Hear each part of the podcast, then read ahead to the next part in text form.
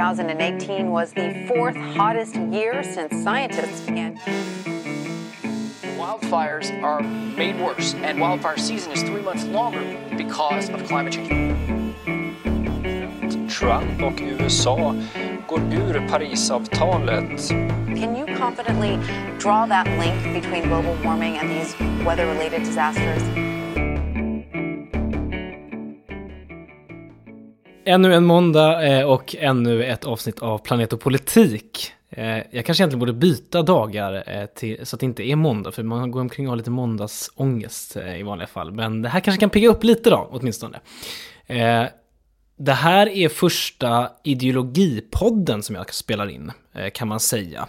Jag har tänkt att jag ska ha lite mer ideologifokus under hösten och bjuda in lite olika gäster och prata om böcker och liknande. Och idag så ska vi ha fokus på grön ideologi, ingen chock i sig. Och min gäst är Klara Lidman. Hon har gått en del olika ideologiska akademier. Hon är skribent på Liberal Debatt eh, och eh, vi har en historia av att hon satt i förbundsstyrelsen tillsammans med mig när jag eh, var språkrör för Grön ungdom. Så vi eh, gillar att diskutera ideologi tillsammans. Vi kör igång.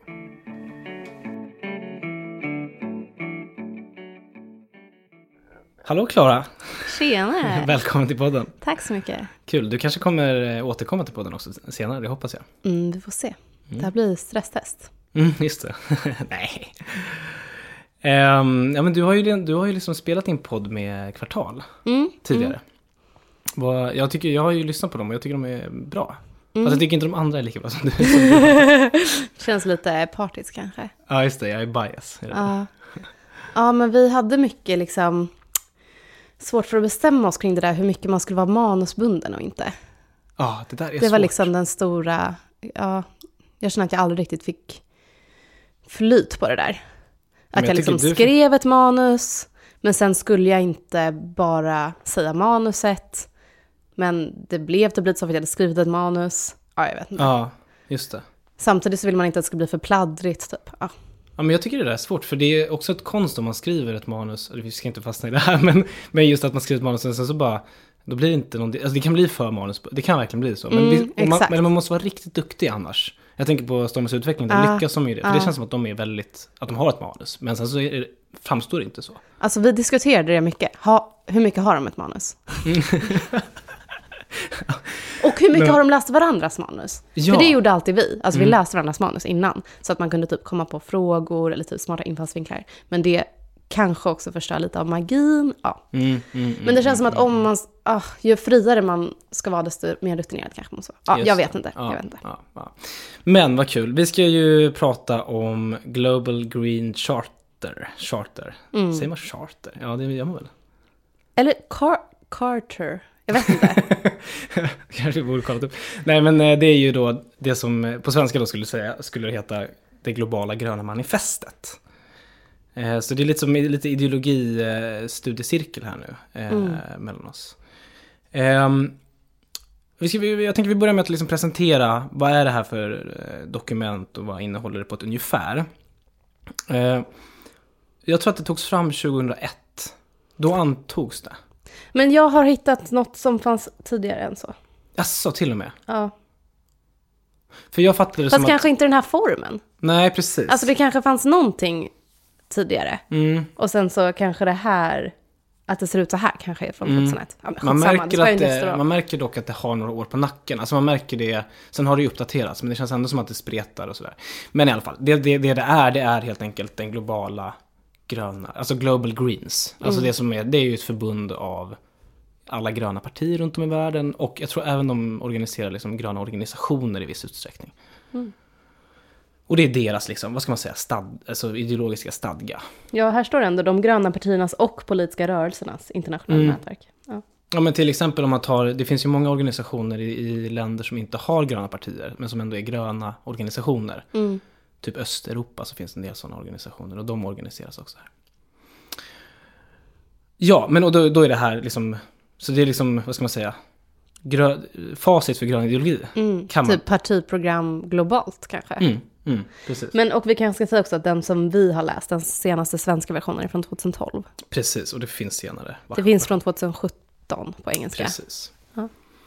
Men om vi går igenom bara, liksom först, vi ska liksom ha lite spaningar kring, kring innehållet, men om vi bara sammanfattar det först så kan man säga att det är, det är sex principer som är liksom de övergripande.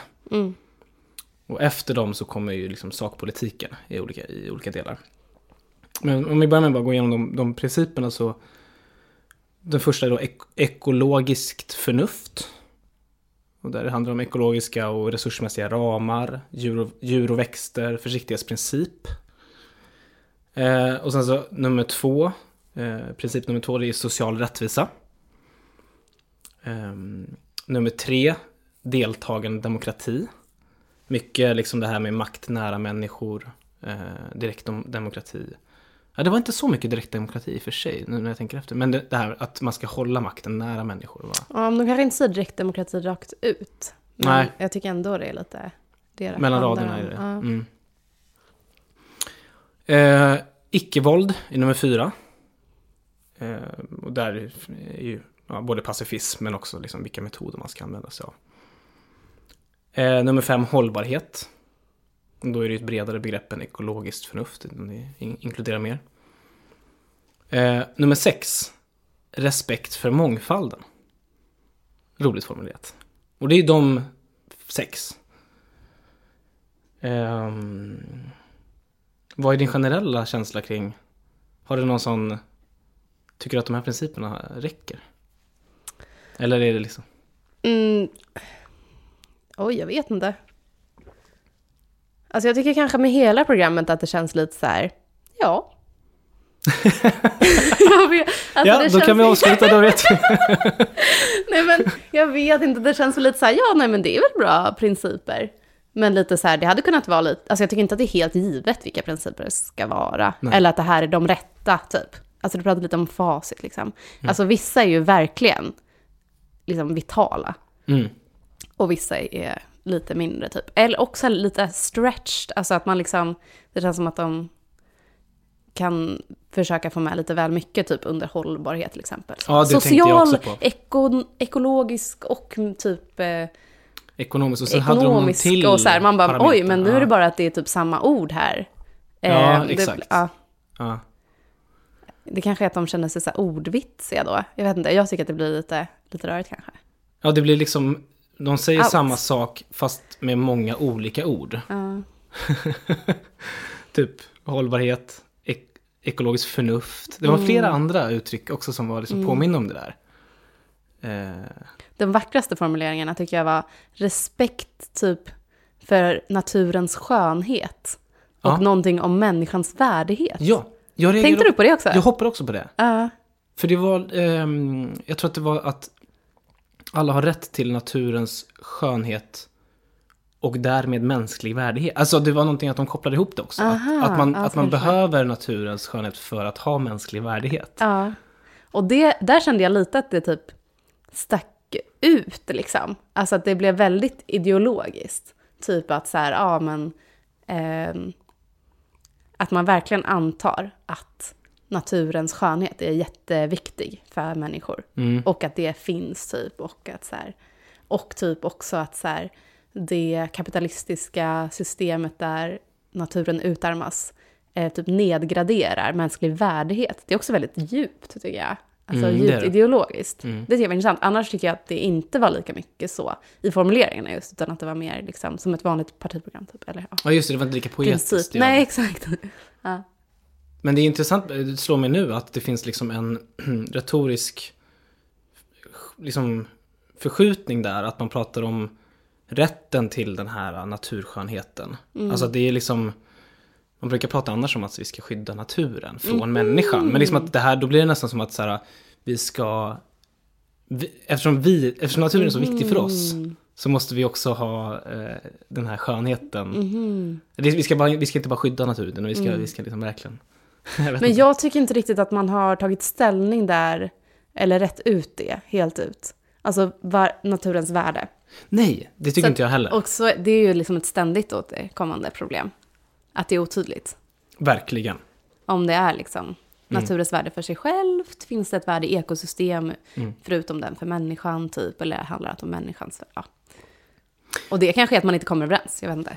Nej men det är också, ja, nej men verkligen. Okej, okay, vad, ska du, du, du, vad ska du prata om nu då? Okej, okay. Men först tänkte jag bara ha en rolig spaning. Mm. Eller bara mm. en sak som jag tyckte var rolig när jag läste.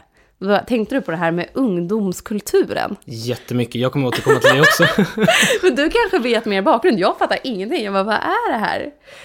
Ja, men bakgrunden i, att, i texten... Ja. Eller... ja, men två stycken då, liksom del, utdrag.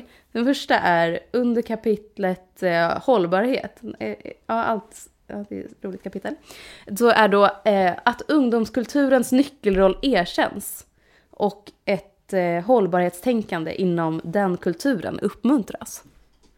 Och sen det andra stycket, att ungdomskulturen involveras på ett inkluderande sätt som ett värdefullt bidrag till vår gröna vision och ett erkännande av att ungdomar har särskilda behov och uttryckssätt. Ja, det är...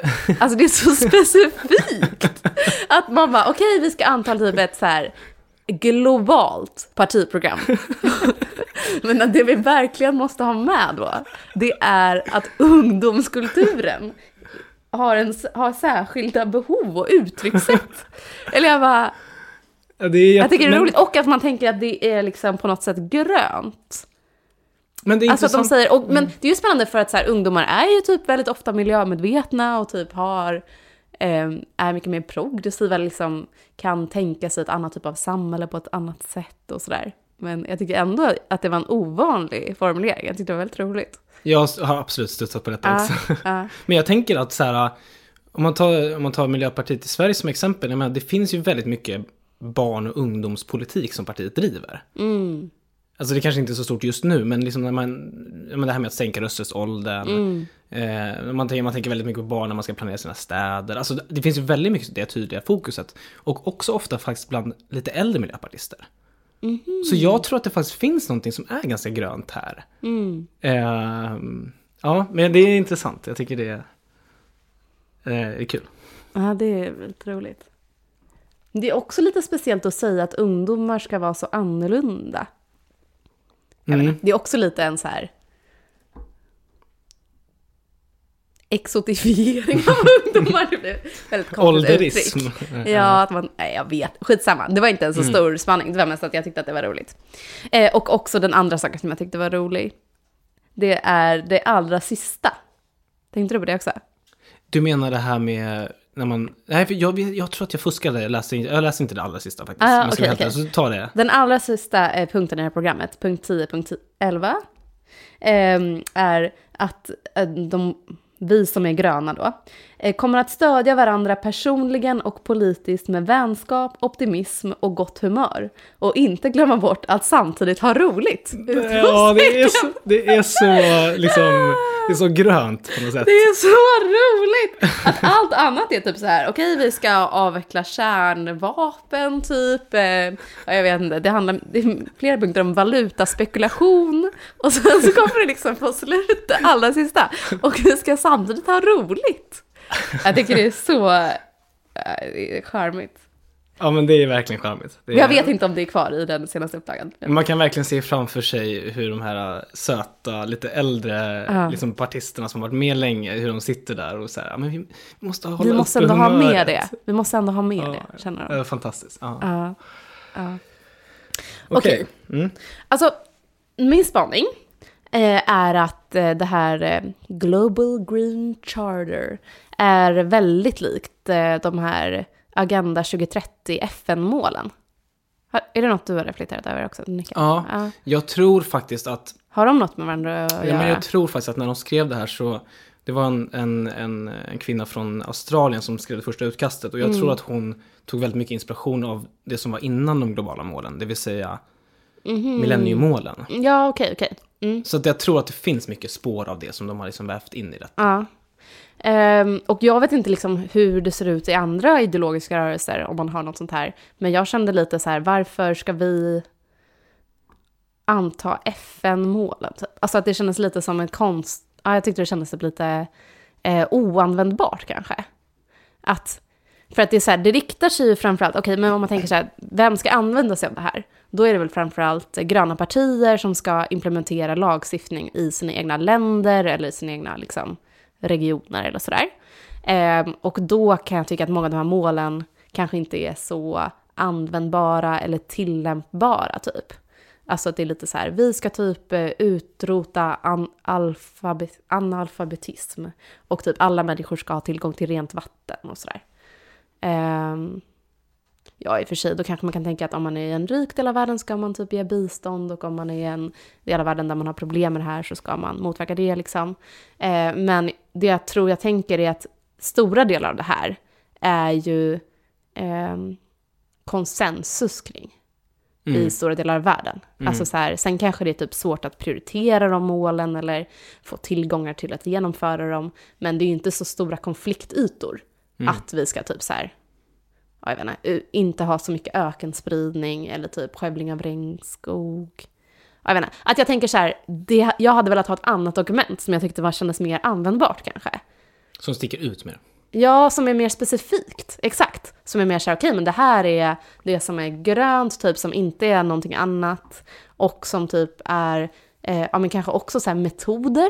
Alltså typ hur ska vi genomföra de här sakerna? Ehm... Ja. Ja, men det tänkte jag lite på. Mm. Att... Eh... Ja, men så är det ju absolut. Det är lite plagiat nästan. Det blir nästan dubbelarbete. Vadå, ja, vi har ju redan gjort det här arbetet. Men precis, men vad är syftet då? För vi har ju ingen makt på en global nivå. Det är så väl att vi stödjer gröna partier i andra länder om de har problem med lite mer så här grundläggande... Ehm... Men, men tycker du inte att de liksom specificerade mer under liksom punkt... Alltså jag tänker att de hade ju liksom de här målen och så hade de mm. de här politikområdena som de, som de listar. Mm. Men tycker du inte att de i punkterna specificerade? Jo, någon? absolut. absolut. Alltså det fanns ju vissa punkter som var mycket mer specifika. Mm. Typ att man ska så här, motverka för mycket urbanisering typ. Eller typ så här, G M O står om. Alltså det är ju väldigt specifika åtgärder. Eh, typ. Jag studsade motverka, på båda dem. Ja, eller framförallt men det, kanske därför jag kommer, det är nog därför jag kommer ihåg dem. För att jag studsade på dem också.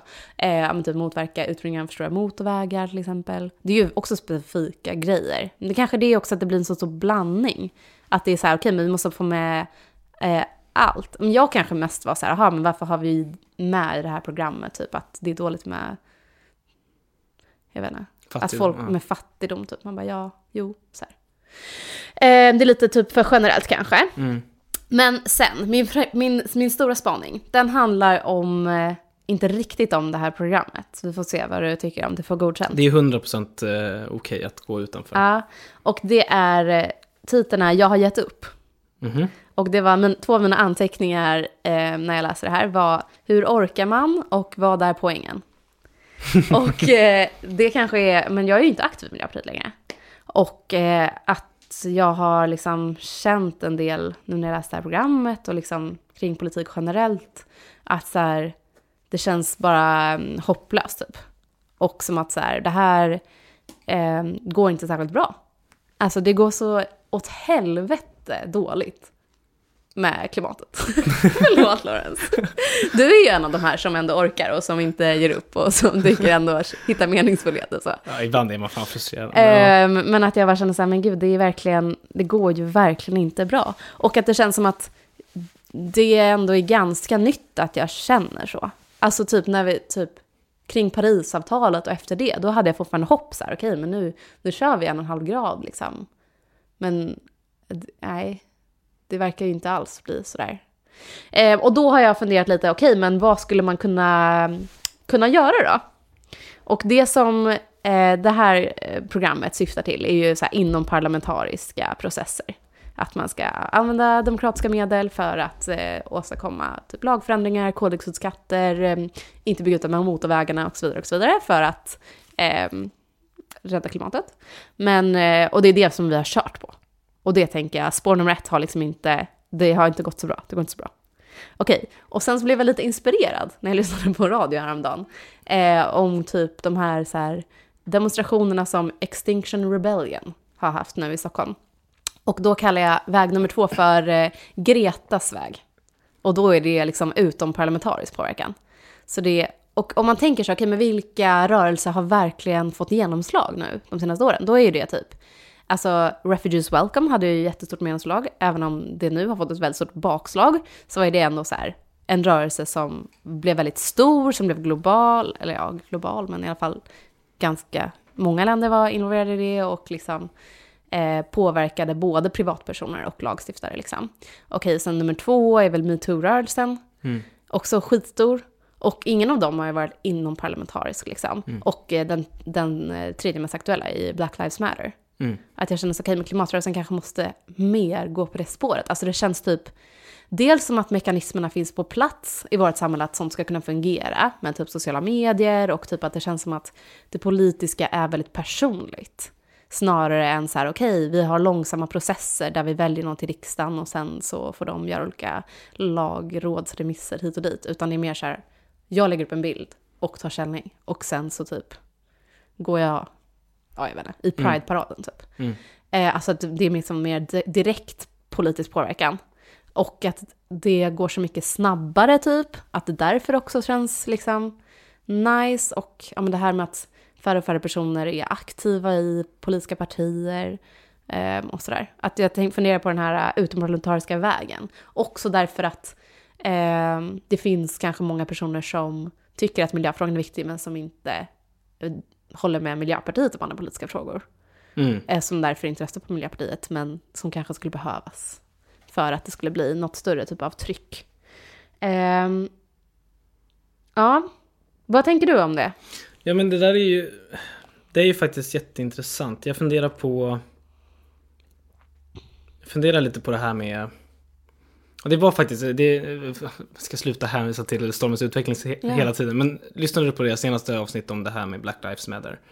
Mm, jag vet inte. Nej, men för då var ett, ett av de sakerna som de lyfte var det här med hur, hur ska man egentligen analysera polisbrutalitet? Mm. Ska man analysera det utifrån eh, glasögon som, som visar att det här är liksom ett eh, spår i tiden efter eh, slavplantagen? Eller, ska man, eller finns det också aspekter av att det här också är uttryckt av ett, ett kapitalistiskt system som liksom håller folk i fattigdom mm. och att, att man liksom måste... Ja, jag vet inte, jag typ kan inte förklara. Mer en marxistisk, en marxistisk teori, precis. Eller mer liksom en... Och då var ett, en av slutsatserna var just... Identitetspolitik. Ja, ja men precis. Ja, men exakt. Och en av slutsatserna var just att den här Bezos, vad heter han? Han som är, äger Amazon, som är världens mm. rikaste man. Eh, att han har ju gått ut nu och, och så här sagt jag, jag kommer skänka bort jättestora summor pengar till Black Lives Matter på olika sätt. Liksom. Och tagit tydlig ställning. Och det är väl jätte, jättebra. Liksom. Men eh, då var deras poäng att den summan är liksom en piss i Mississippi i jämförelse med vad han skulle behövt betala om hans arbetare hade, mm. tvingat, eller hade fått organisera sig fackligt. Mm. Och att i själva verket så hade en sån åtgärd varit mycket viktigare för svarta i U S A mm. på många sätt. Nåväl, eh, vad var det jag skulle komma till med det? Eh, jo, jo, men lite det här, jag tycker det är svårt, för jag, jag köper verkligen din slutsats att det är så himla trögt med, med politiken ibland och att hittills har den inte lyckats nämnvärt i alla fall. Den har lyckats i vissa avseenden, men inte nämnvärt. Frågan är hur effektivt det här är då? Mm. Black Lives Matter till exempel. Jag är... Just det. Men, och, och då är det så här... Ja, man får upp frågan på agendan. Men okej, okay, vilka strukturförändringar sker egentligen? Mm. Och då tänker jag på klimatet. Vad skulle det kunna vara egentligen? Om man, nu har ju till exempel Greta, hon har ju satt den på dagordningen och hon kräver liksom förändring. Vad är det förändring som har... Har det fått, har det fått någon förändring? Jag är inte säker på det. Alltså hittills så har det inte varit så stora förändringar. Nej, nej precis. Ja, det kanske lättare med dem, typ MeToo känns ju kanske lättast om man tänker att det är typ sexuella övergrepp och så här, relationer mellan könen. Det kan ju folk i sitt privatliv mm. förändra på egen mm. hand ganska mycket. Och sen den delen av Black Lives Matter som är typ rasism i form av att man inte anställer någon som är svart till exempel mm. med samma meriter som någon som är vit kan ju påverkas, men vilka som söker vilka jobb kommer ju kanske inte påverkas. lika mycket. Exakt. Alltså förstår du, den här Nej. mer stora så här, ja men om du kommer från ett arbetarklasshem så kanske du har mycket mindre sannolikhet att kunna plugga vidare sen mm. och sådär. Det blir ju inte påverkat mm. av den här typen av eh, kampanj. Och frågan är då vad skulle kunna påverkas i, klimat, eh, i klimatet då? Jag tänker liksom, var det tre miljoner som lyssnade på Gretas sommartal? Mm. Och av alla de tre miljonerna i Sverige, hur många var det som sen ändå åkte hem i sin dieseljeep? Eller som eh, till och med faktiskt åkte ner till spanska solkusten med ett mm. flygplan. Liksom. Mm. Nu har ju flygandet minskat under corona, men liksom... Eh, hur, och, då, och egentligen då, funkar det där som konsumentmakt? Eller mm. liksom, och jag tror att det kan funka på... Men frågan är om det gör det. Liksom, men jag, jag vet faktiskt inte. Jag tycker det är, jag tycker det är svårt. Men om jag tänker på det här med Gretas väg, då, eh, om jag tänker ändå på så här medborgarrättsrörelsen i U S A. Det var ju också en utomparlamentarisk rörelse ja. som var liksom eh, en icke-våldsrörelse och eh, som fick igenom sina önskemål på många sätt. Men det kanske var lättare för att det var mer så här specifika lagar man ville få förändrade. Alltså det kanske är svårare om man tänker i klimatfrågan till exempel att det är mer ett systemskifte. Alltså att det är mer övergripande typ. Och ofta, ja, ja, ja. Ja, det är svårt. Att det typ är för stort på något sätt. Mm.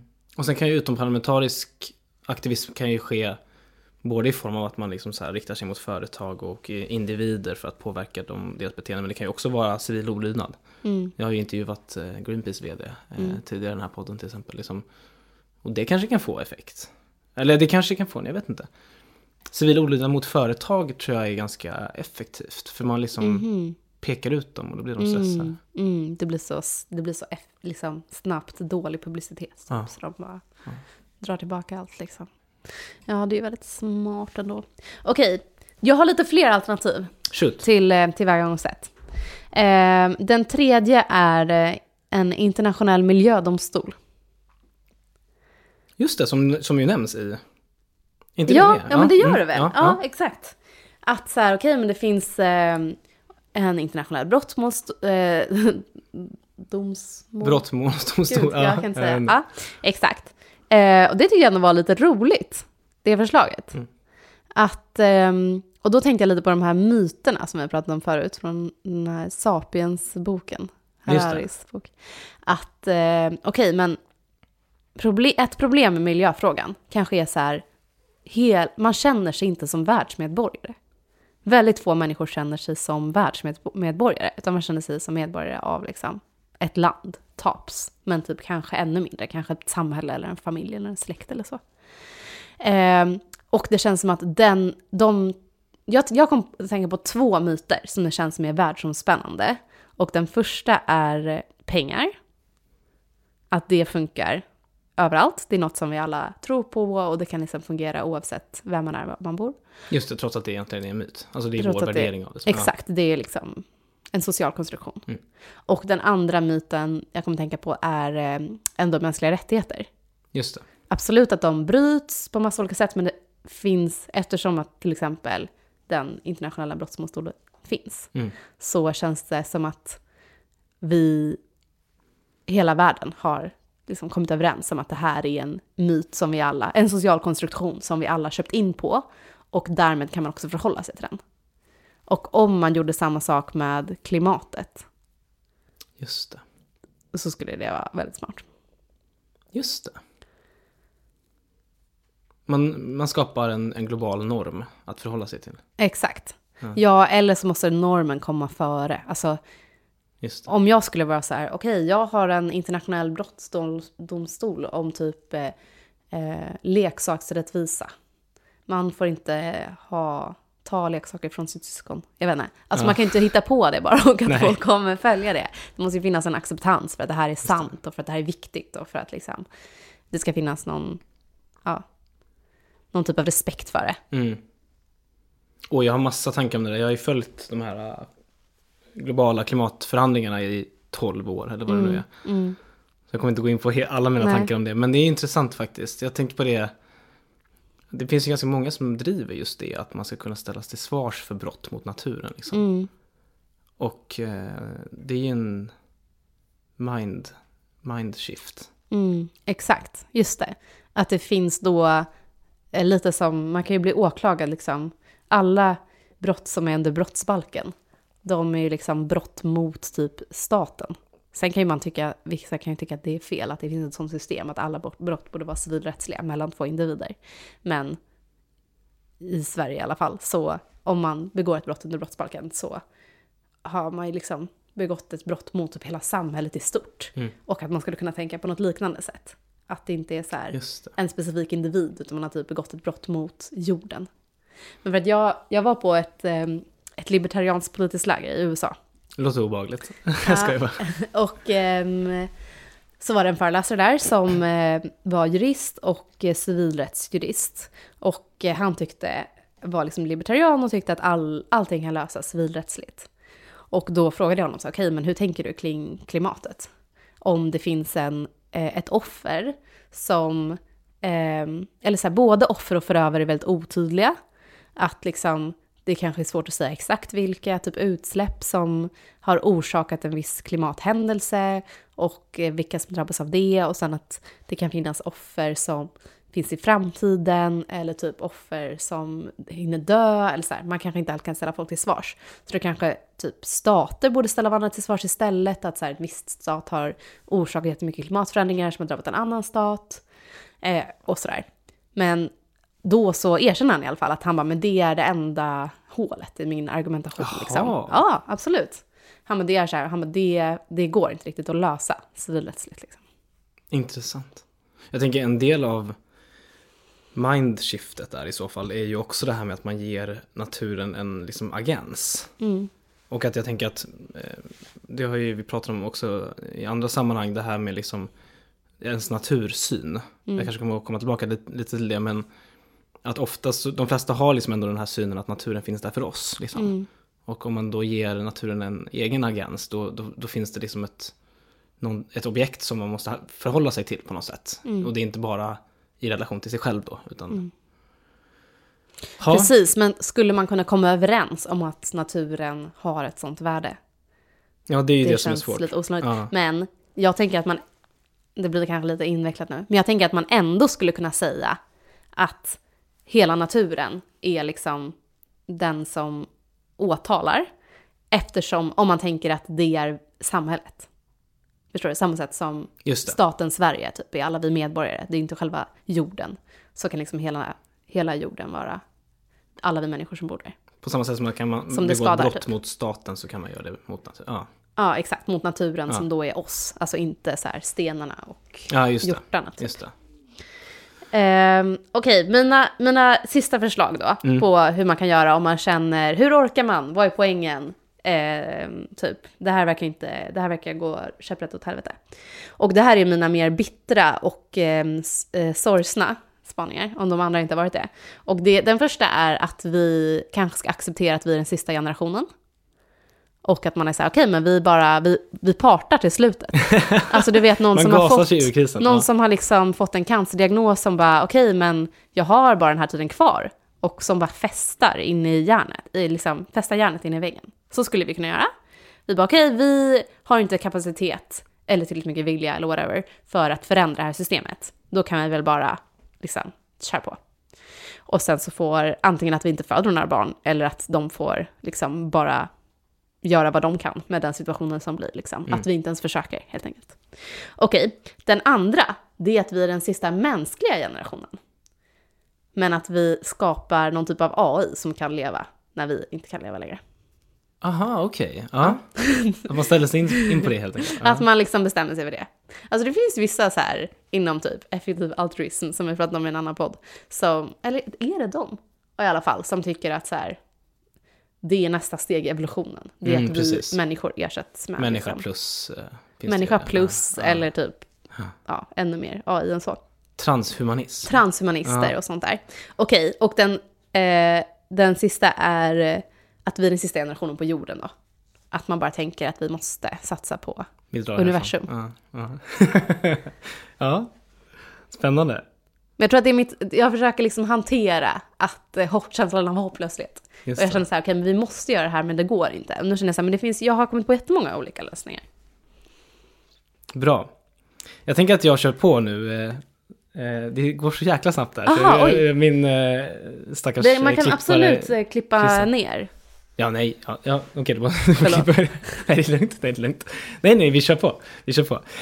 Um, okej. Okay. Jag gjorde det lite lätt för mig. Jag körde så här klassiska, att jag har en liksom topp, topplista här. Mm. Som jag tänker gå igenom. Så tre delar egentligen. Eh, och det jag tänkte prata lite om är på vilket sätt man kan säga att då grön ideologi utifrån det här dokumentet då. Alltså vad kan man extrahera från det här dokumentet för att visa på att grön ideologi skulle kunna vara unikt. Så mina topp tre då. Mm. Kanske att Christian får lägga in sådana här plingar. Eh. Ah, bra det. Okej, okay, så det första är ju ganska uppenbart där vi skiljer oss, eh, säger vi, men ja, eh, där liksom den här gröna ideologin då kanske skiljer sig, och det är ju det ek- ekologiska perspektivet. Och det är liksom, apropå det du var inne på tidigare, så eh, det finns ju liksom inte, det finns inte andra ideologier, framförallt inte libertarianer som liksom har, har tagit till sig det perspektivet, och det är ju tydligt då i den här texten att det är den första punkten helt enkelt, den första principen. Uh, och det är väldigt tydligt också tycker jag att man har lyckats på nästan ett överdrivet sätt att få in ekologiskt perspektiv i alla andra punkter. Mm. Noterade du det? Nej, men, ja, men det stämmer säkert. Ja, men till allt ifrån när man pratar om eh, handelspolitiken till liksom ursprungsbefolkningars mm. rättigheter till ja, allting. Liksom, så. Men och vad menar du när du säger ekologiskt perspektiv? Ja, men att Att, ja, men just det här med att ekosystemen får en plats, ekosystemen, djuren, naturen, att det är en väldigt central del av ideologin. Mm. Att det är ingenting som man har vid sidan av, utan det är väldigt, väldigt centralt helt enkelt. Okej, okay, så det är egentligen dess placering i prioriteringar typ? Alltså ja. Andra partier slänger in det sist, eller andra ideologier, och här är det först. Det är först och det är genomgående. Mm. Det är liksom nästan i varenda... Mm, mm. Eh, punkt så tycker jag att de har med någonting. Apropå det här med att, de, de har, man tycker att, att de tycker att man har rätt till naturens skönhet till exempel. Mm. Eh, och sen så försökte jag då lite fundera på vad, vilken natursyn finns här då. Mm. Och då har vi varit inne på det, det här skillnaden då. Eh, det, det, man, man kan dela upp det i liksom antropocentrisk natursyn som har liksom människan i fokus, men att naturen är väldigt viktig som redskap för människan kan man säga. Ehm, och så finns det liksom ekocentrism och biocentrism som mer placerar, eh, alltså gör naturen till ett objekt i sig självt. Liksom. Ehm, intrinsikalt värde, liksom ett värde i sig. Ehm, och där tycker jag att den här texten spretar lite. Mm, det, är lite det. det är lite oklart vad man har för syn här. Alltså, när man tar spjärn mot G M O... Eh, och typ att man, att, man, att man är väldigt tydlig med att människan får inte breda ut sig för mycket. Mm. Då är det ju verkligen ett biocentriskt eller ekocentriskt mm. synsätt. Um, och det blir ju extra tydligt när man kommer in på det här med överpopulation. Ja, det, det tar de också upp ett par gånger. Som ju faktiskt är ganska, det är ju känsligt att ta upp, mm. men det, det är ju ändå tydligt i texten. Mm. Um, Och sen så bara, för det ska jag bara säga så att ingen blir helt rosenrasande hemma när de lyssnar, att det de skriver också kring överpopulation är att deras, deras sätt att hantera på det på är ju demokratiskt, och det är genom välfärdssatsningar och preventiv, alltså rätten mm, till preventiv. Mm. Och typ de pratar ganska mycket om, eller de pratar om ekonomi också. Alltså att ingen människa, om man har mer ekonomisk jämlikhet, då kanske inte någon har en anledning att skaffa så många barn typ. Exakt, precis. precis. Ja. Så genom, ja, exakt. Alltså en, en, välståndsökning. Ekonomisk omfördelning och liksom, ja, precis. Um, men så det, på sätt och vis då kan man säga att det, den här natursynen är liksom, den ger naturen ett egenvärde. Men sen så finns det de här andra aspekterna av att man pratar om, om människans rätt till naturen också. Uh, och då blir det lite sådär oklart egentligen vad man tycker. Men det är som vi sa innan, liksom det känns som att den gröna rörelsen kommer aldrig riktigt kunna landa helt i det. Mm. Men jag tycker också att de, eller de pratar väldigt mycket om så här, att naturen behövs typ. Att naturen är viktig. Att precis. Vi inte kan leva utan naturen. Och alla de är ju också antropocentriska perspektiv. Ja, precis. Men ja, man kan väl se det behovet men också tycka att naturen har ett egenvärde. Alltså det behöver inte vara uteslutande det ena eller andra. Men nej, exakt. Jag får ändå intrycket av att det är lite sprättigt.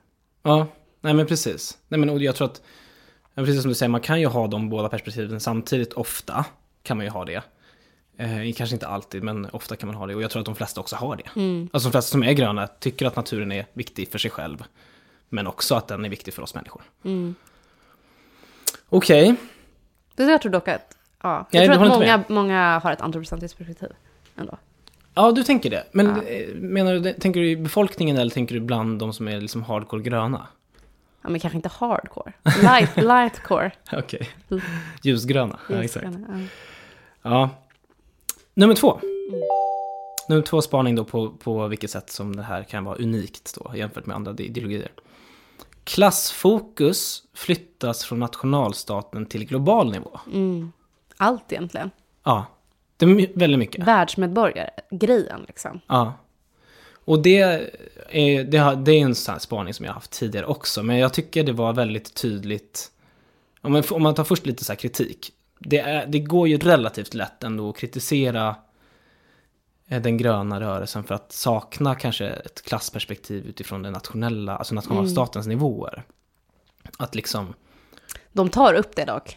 Ja, de tar ju upp rätten att organisera sig fackligt. Nej, men de säger också så här, det är viktigt även inom typ välbärgade stater att ha en ekonomisk omfördelning eller jämlikhet eller något sånt, står också. Ja, det gör det. Mm. Inom stater också. Mm. Ja, okej. Okay. Ja, men det är nog sant. Men, men, det, men däremot så finns det inte mycket till...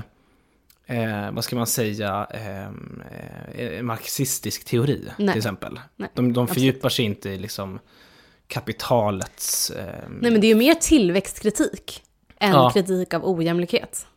Ja, nej, men det skulle man kunna säga, absolut. Liksom.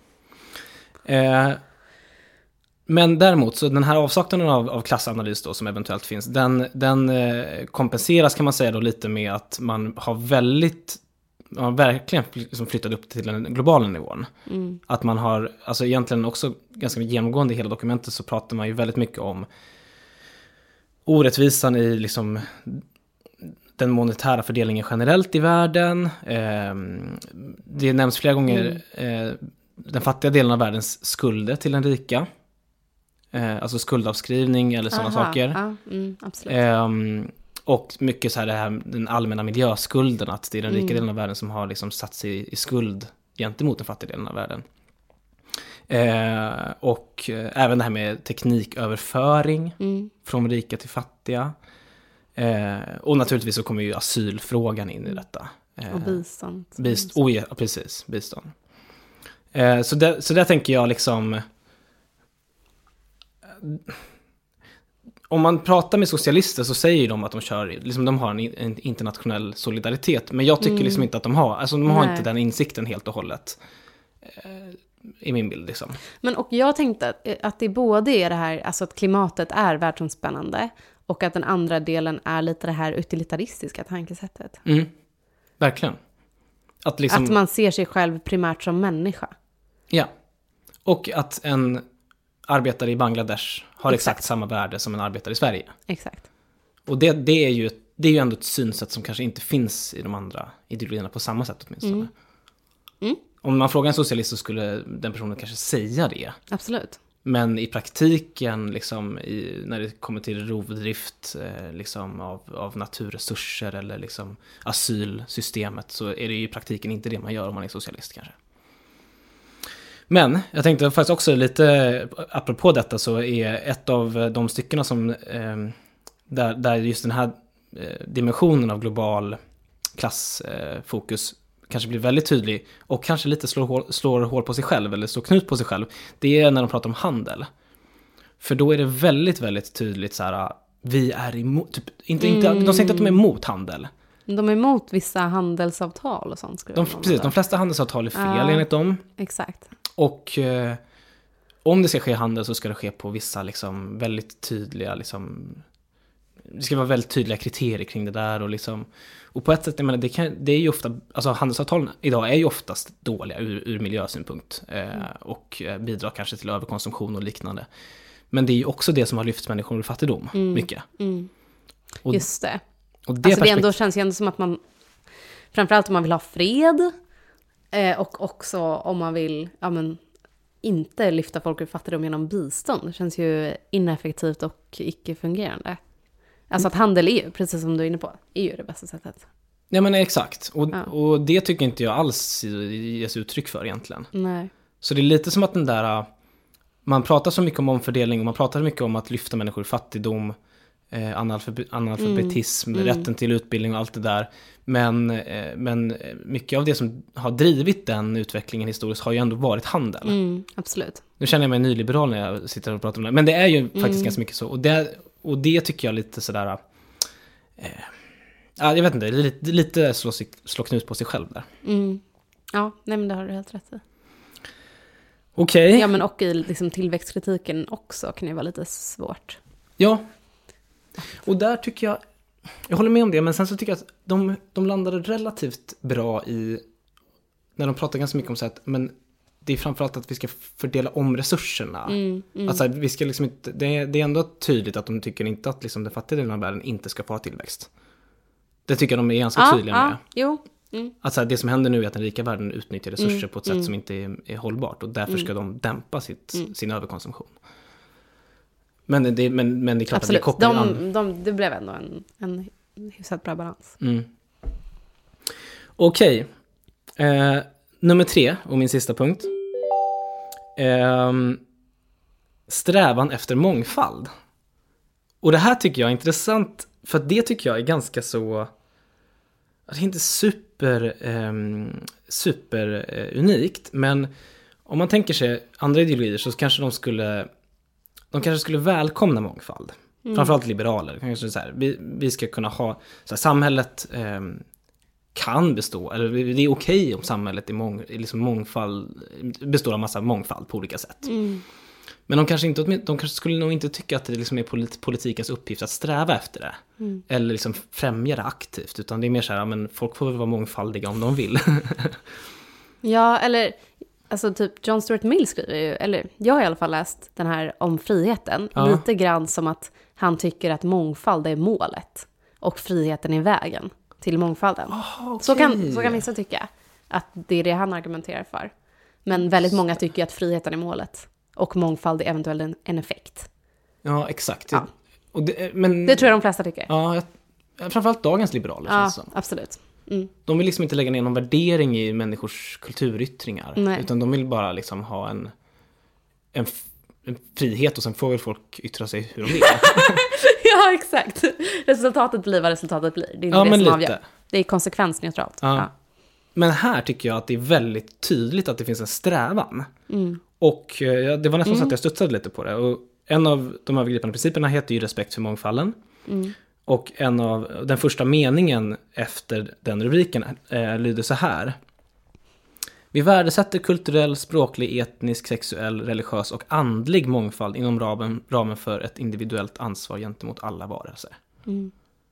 Och sen så återkommer det väldigt mycket kring den här, jag menar, liksom, strävan efter det här mångfalds...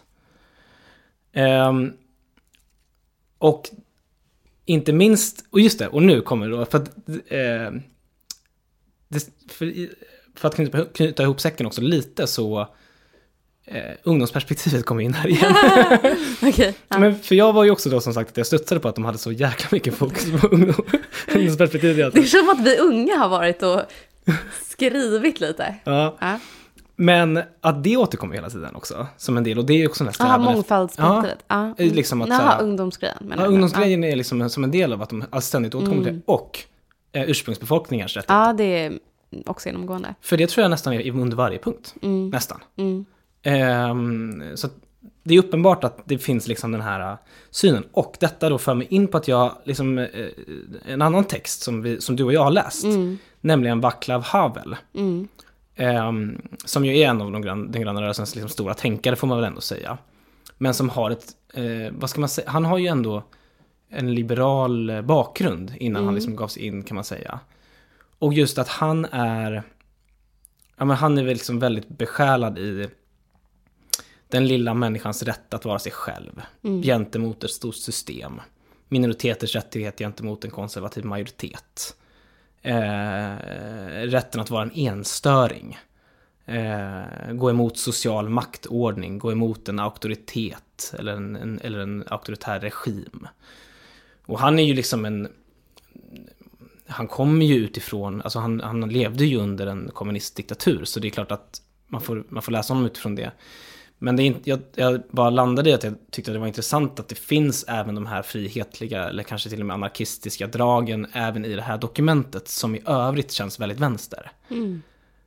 Um, och sen har jag skrivit ner ytterligare en tanke kopplat till det här. Men jag tror inte att jag kommer orka gå igenom den. Men det är det här att den här analysen är också ganska intersektionell. Mm. Och den är liksom postmaterialistisk. Apropå det här som vi pratade om med avsaknad, eventu- den eventuella avsaknaden av klassanalys. Att man, ibland just kan man... Det. Just ibland det. Kan det vara... Det är lite det är ju... mer som ett så här mångfaldsdokument på en arbetsplats typ. Att man bara, här så diskriminerar vi ingen på grund av, och så skriver man alla diskrimineringsgrunder. Men det påverkar inte så här, okej, okay, men vem är det som typ eh, lägger budgeten? Eh, vem är det som fattar alla beslut? Vem är det som får de högsta anställningarna? Precis. Ja. Och att eh, en kritik är ju kanske då, det här jag skrivit om lite innan, men liksom det här med... Ja, men är det så då att de som engagerar sig för gröna frågor eller grön ideologi, är det så att de har det tillräckligt gott ställt för att kunna bråka om saker som handlar om självförsörj- eller självförverkligande och bla bla bla, sådana här typer av identitetsmarkörer och liknande. Alltså är det egentligen så att vi bara är bortskämda med övre medelklassmänniskor? Ehm, gud vilken... Det här var liksom slutet. Jag, jag, jag, jag, har liksom, jag har skrivit ner att jag skulle prata om det här, men det känns som en för stor del att prata om, om just nu. Men jag tänkte också på det nu, eller när vi pratade om det här förut med att man är emot handelsavtal. Ja. Att jag tänkte också att det är lite likt. Alltså det, är det här, jag vet inte, det är lite verklighetsfrånvänt typ. Eller lite, liksom, privile- lite privilegierat kanske. Mm. Ja, men exakt. Det att finns man bara, men det finns massa saker i handelsavtal som är dåliga typ. Man bara, ja absolut ja. Typ, men... Det gör också att människor typ inte dör av svält och fattigdom. Ja. Och samtidigt... Alltså att man känns lite bort... Det känns lite bortskämt typ, mycket. Ja, ja exakt. Alltså, är det, precis. Liksom, är, det här, är det här någon form av hobbyprojekt som man har gett sig in i? Liksom, att positionera sig själv, bla bla bla. Att alltså, det slutar jag... med att alla ska vara materialister ändå. Vad sa du? Att? Att det slutar med att alla ska vara materialister. Ja, men precis. Är det liksom... Men vet du vad jag, jag tänkte kring det här, det här som du pratar om nu, kärleken till mångfalden, mm. är att det lite är the stubborn minority. Att det är så här, om någon vill ha in en sån skrivelse så vill ingen vara den som säger emot. Ja, att du, att du menar att det är så i Global Greens? Jag tänker att det var så när de antog det här dokumentet. Om någon säger så här, och vi ska också ha med typ att vi inte ska diskriminera folk på grund av ras. Eller liksom... Ja, just det. Eh, Och då vill ingen vara så här, nej, det, det tycker inte jag att vi ska med. Ja. Och då bara får det stå med hela tiden. Ja, ja, ja, just det. Att det framförallt handlar om det. Och att det är lite samma sak med alla de här mångfaldsdokument och sånt. Just det. Att just här, det. De är harmlösa typ. Mm. Men de kanske inte heller är så effektiva typ. Det kanske mm. inte heller är den största prioriteringen eller kärnan mm. eller så. Mm, just det. Ja, jag vet inte. Det var men lite spret... man vill inte vara elak typ. Ja. Samtidigt, liksom, nu är det liksom en liten taskig spaning här från mig mot gröna då, men... Jag hade jättemycket i början, så det känns lite skönt för mig att du... Men, men, då, men också för att lite försvara så tänker jag så här att även om det är så att... Vad ska man säga? Om, om den här viljan att sträva efter mångfald och den här eh, eh, viljan att kunna, eller möjligheten att, att göra det, för mm. att man redan har det gott ställt och sådär, liksom... Ja, det kanske är så delvis, men det behöver inte betyda att det är fel för det. Och där tänker jag liksom det här med ursprungsbefolkningar. Alltså att gröna tankar är ju också väldigt etablerade där. Mm. Och det är inte som att de bor på Södermalm och har en cykel och bla bla bla. Och det finns ju även folk inom andra delar av samhället som man tänker sig inte skulle vara gröna naturligtvis, men, eller na- nödvändigtvis, men som ändå har liksom ett, ett humant flyktingmottagande som sina hjärtefrågor. Alltså jag, jag vet inte, så att, jag, tror, jag tänker ändå att det finns... Det finns nog ändå en, en så här tidlöshet i de här, eh, i de här gröna frågorna. Men jag tänker också på att eh, miljörörelsen från början var en konservativ rörelse. Mm. Eller att det var liksom bland konservativa som miljörörelsen började mycket. Mm. Och att det är så här, okej, okay, men man var liksom antikapitalistisk. Eller liksom man tyckte inte att det skulle vara så mycket kommersiell konsumtion och massproduktion av varor till massorna. Utan att man skulle istället typ gå till sin lokala skräddare. Och mm. det skulle vara mer typ ordentligt. Man skulle inte typ... Ja, bara producera bevara. Massa skit för att skapa tillväxt och man skulle bevara lokalmiljön och fin och sådär. Alltså det är ju väldigt privilegierat. Ja, och det är ju... Jag hade faktiskt ett samtal senast idag med en person om, om Stockholms historia och där var det ju verkligen så att det var Socialdemokraterna som drev fram hela liksom, eh, liksom att man skulle liksom bygga motorvägar överallt. Absolut. I Stockholm. Absolut. Och de som mm. var emot var ju Moderaterna. Mm. För de värnade ju liksom överklassens närmiljö. Mm. Så de vill inte ha massa motorvägar över Östermalm liksom. Mm. Så det ligger ju någonting i det där. Ja, okej. Okay. Eh, gud vad tiden går snabbt. Eh, ja, men okej. Okay, för att sammanfatta då. Ska vi, ska vi ge något betyg eller liksom? Känns som att vi båda kommer vara kritiska. Nej, men jag tycker ändå det finns... Jag tycker så här. Som, som dokument... Men det, det tillhör ju sakens natur att det här, dels kommer det spreta och dels så kommer det kanske inte vara heltäckande alltid. Och liksom det, ja. Jag tycker ändå det är en ganska bra sammanfattning på något mm. sätt av den gröna ideologin. Absolut. Absolut. Kan man säga det? Absolut. Ja. Tre, tre av fem. Tre, det är jättebra. Det är jättebra. Kul att du kom till podden. Ja, tack. Det var jättekul.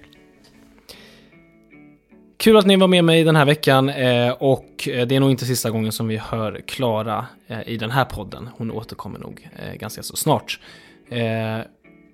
Tills nästa vecka så kan ni alltid kontakta mig via Twitter eller Instagram. Tack till Christian Hanne för att han har varit med och hjälpt mig att klippa bland annat. Vi hörs.